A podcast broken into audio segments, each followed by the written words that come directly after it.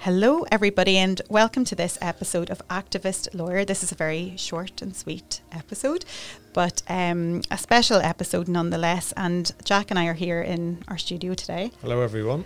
And we are delighted to be joined by Darren Ferguson and Kira Topalian from Beyond Skin. Thank you so much. Hello. This meeting has been overdue. We've been chatting quite a while. Yeah. So it's great to have you down here in Newry today. And I know you're on your way to Newcastle. So we thought this was a perfect opportunity just to kind of introduce your organisation, the work you're doing, which I suppose has relevance for both Activist Lawyer podcast, Mm-hmm. but also the immigration work that we've been doing here as part of Granite Immigration too. Our paths have crossed with Darren around uh, various um, matters, but some pressing issues that we hope to work on and, and achieve positive outcomes for some people um, who we hope to secure um, a safe route and safe passage to Northern Ireland. So we'll fill people in a little bit more about that and our progress around that. But really, Darren, um, I want to talk about you and your work and Beyond Skin and the fantastic work that you've been doing here in Northern Ireland. So uh, Beyond Skin, we've actually been going for 18 years, uh, which is hard to believe. Uh, we, we are a registered charity, but um, uh, we're, we're very organic and we just come across amazing people and enable us to do great work in the community. And we're using uh, the arts. Um, uh, music is our strength, but working across all art forms uh, to in good relations and peace building. Really, to give people opportunity to you know learn about themselves, their sense of belonging, and meet their local global neighbours, and and as human beings, kind of work through all our differences and similarities, and and, and just make it better out there. So our work is very diverse. We could have a Ugandan dancer in a, in a primary school doing some stuff, and then more kind of screwdriver work on the other end, working with some sensitivities and communities, and some things which um, address some fears and stereotypes out there as well. So we've been very involved for working with people in asylum seeking status and refugee status over the years, and more so, uh, I suppose, recently with more so. Yeah, um, with everything with, going everything's on. going on. Yeah. And Kira, you're on your way to Newcastle today. Um, I think you've a, a big festival coming off. Um, can you tell us a little bit more about that? Uh, yeah, so the festival is called Taste the World. It's essentially just a big kind of uh, celebration of, of different cultures and their, their music and food. And um, we're partnering with it's a it's a part of a WOMAD festival normally, and they're coming to do just this part of it here with us. Um, so we'll have quite a, quite a diversity of artists and, and chefs and stuff sharing their, Wow. their food and culture, and, and it'll be great. Yeah. Sounds delicious and entertaining. And that's the 7th and 8th of May. So we'll definitely try Yeah, and Yeah, Yeah, Newcastle. I'll have Pop food down. anywhere I'll be going. Yeah. Oh yeah. Newcastle County Down. So that's fantastic. And just back to some of the work that we've been chatting about over the last couple of months, Darren. I think um, you've already spoken to um, a number of you've been covered by by the news because this is such a pressing issue and, and continues to be. So um, you mentioned working with asylum seekers and refugees who are already here in Northern Ireland and really um, going beyond what we usually discuss about housing, accommodation, access and support their, their legal cases as well. And you're really kind of um, bringing people together into their local community through art, through music, which is fantastic. But you still have to deal with some heavy hitting cases, which is really sad.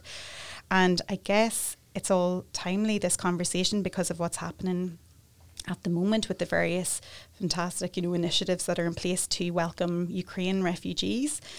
Seems to be going okay, not without its faults, but we have to remember there are other people who are in need of urgent support who are not yet able to access that. And you've been in contact with a few people. Yeah, so I suppose just to give people a bit of background as well, because I mean we've always worked with people um, who have come to our shores seeking sanctuary anyway, but that's kind of been amplified uh, really from last August, and that's because our, our relationship with Afghanistan, as an organisation, we um we, we, we work collaboratively internationally with all our organisations and individuals doing uh, where it's exchange trips, we're producing digital productions together, and we've worked in, in collaboration with many countries. And we had a big project there with the Afghan Women's Orchestra um, over a number of years with uh, young girls here in uh, Northern Ireland, and that was very successful. Uh, so there's been always a relationship there, and with some street artists as well, some projects. So when Afghanistan fell, you kind of reached to see what you can do to help, and we, we displayed our strengths really. Um, so uh, and the kind of assuming that people would, would come here and be able to get out and come to Northern Ireland, we set up a, a musicians and artists at risk resettlement scheme, uh, known as Mars, and um, it was to give an extra layer of support to people with a creative flair. Now that that was originally for the Afghan community, but then people reached out to us going, "Hello, I'm from Iran. I'm from mm. Eritrea. I'm stuck in a hotel in Belfast. Mm-hmm. Can you help me?" So it would happen really quickly. We just Yeah. opened up the scheme for everybody. I thought, "Oh, why should we limit this?" And then and then it grew again because even people who aren't musicians or artists were saying, "Can I get involved? I want to learn a guitar. I want to do some creative for my mental health." So it kind of expanded again. So we're, we're helping well over two hundred people at the minute who are um, in various kind of um, stages, legal stages of trying to get settled here, and that is women and children and of, of all ages and uh, various skills and various um, countries of origin. Fantastic. So, um, some people aren't here yet, but you've been in contact with them um, very frequently. You're aware of their skills as artists, and I mean, I'm referring to um, some um, asylum, well, Afghan nationals who would like to seek protection here. Yes. Um, and that's um, you've been in contact with them s- because of their artistic skills, and some of them are quite high-profile artists. Um, and I've seen some of their work as well. But the point is, is that they would, you know, like the people that you're assisting now, would receive, you know, accommodation, Yes. support. There's a real kind of engagement from community to support people here as well, and we've seen that with Ukraine Homes Homes for Ukraine scheme. But um, this has already been ongoing with yourselves for some time. These kind of, I suppose, unofficial schemes as such, where Yes. people have, you know, pledged their homes, pledged finance, uh, all the rest. So all we need is a visa or Yes. or the scheme that existed and was closed quite quickly to open up again. So I guess that's where perhaps um, we come in, but uh, not just us. You've been dealing with MPs, you've been lobbying on this for quite some time now. So the end result would be that you're able to support you and your organisation and other partners are able to support this family and perhaps others. Yes, um, it's, it's- like a really professional uh, artist uh, is still stuck in Afghanistan. He's at um, he's at risk on, on a massive level. In fact, his brother was murdered there uh, not so long ago. Uh, his his wife's very creative as well, and there's two musicians, uh, girls in the family. So he, he- is a target, and um, he- he- we just need to get him out. And the visas just need rubber stamped at the Home Office. And once he gets here in Northern Ireland, we have a support mechanism regarding his creative skills and his family and, and support for housing as well. And I suppose when we set Mars last year, something that we didn't foresee but did happen uh, was people offering their, their homes, bed space for Afghan refugees. And we did a lot of consultation on ground with, with various organisations because it's not as simple as just putting somebody in somebody's house. You know, you got to have support around that. So we did all that work, and um, but it just wasn't picked up by an executive or the Home Yeah. Office. Just kind of ignored, as a, and, and somebody actually said it was an unworkable, stupid idea. And meanwhile, we see the Ukraine Home Scheme Yeah. now has come and say, well, why It's difficult. why was it not good enough for the Afghan community, but it's good enough Yeah. for Ukrainians now, which you actually throw money at it? So it's, we're we're asking a lot of those questions, and a lot of us know, you know, what's between the lines here, you know, and we've been very vocal about the kind of um, the attitude of the Home Office, especially um, towards different communities. Um, but the important thing is is to get people to safety, and people who have been forgotten about yeah. and, that and, and Afghanistan has definitely been forgotten about, um, and and that needs to be recognised that that's still an ongoing issue there. It's in a worse state than it was back in August.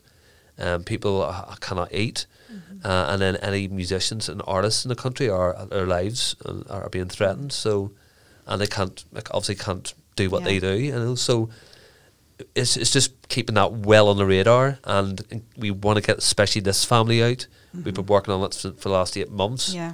Eight months. Wow. Uh, and his visa's been in the Home Office for eight months, so it's it's just not acceptable. Really. So basically, he's been on a list as Yes. such for a long time, but that seems to be going nowhere. No. And he's one of many, many people who are on a list, and how frustrating that must be, not just for him, but for people who are trying to help these families who hear of the growing risk of persecution on a daily basis, especially for women and children who are there in Kabul. So this is an extreme matter of, of urgency now at this stage. It is. And I think it's important that your organisation, you know, has hands-on experience, um, and you know, you're hearing these accounts on a daily basis to recognise that this has to be kept on the table. Yep. And you're so right. We've seen how um, the government can step up, and we see how money can um, is available for support.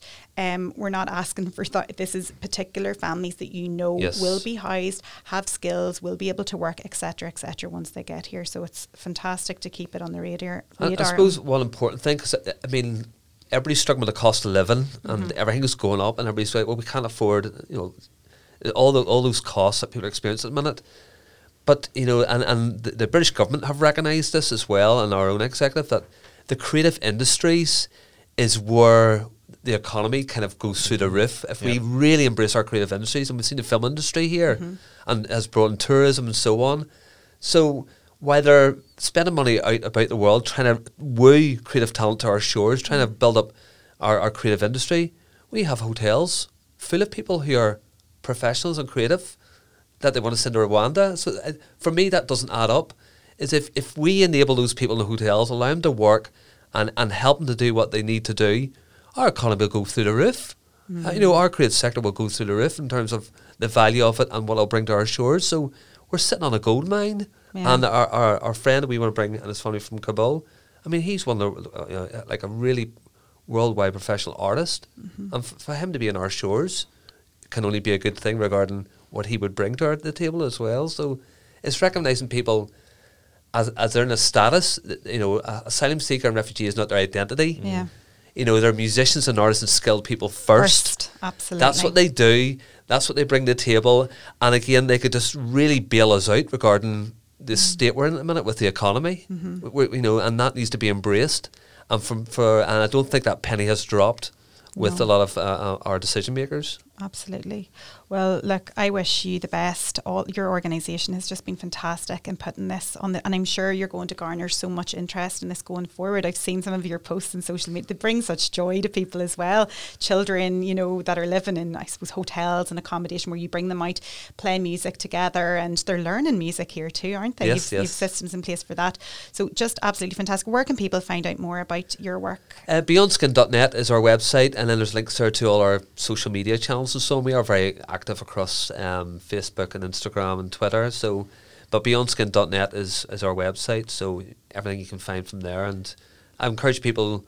You know, we haven't gone for 18 years. We have a lot of great content on our website and a YouTube channel as well. So it's just to have a spend a, an afternoon and, and see what we do and, and read all our kind of past work and ongoing work. I would actively encourage people to do that. It's fantastic. Well, thank you, Darren and Kira, for coming today. Um, short and sweet, but we'll certainly be in touch with you around all of your work. Thank you. And thank, you Thank for all you. your Thank help you. as well. Thanks. Thank you.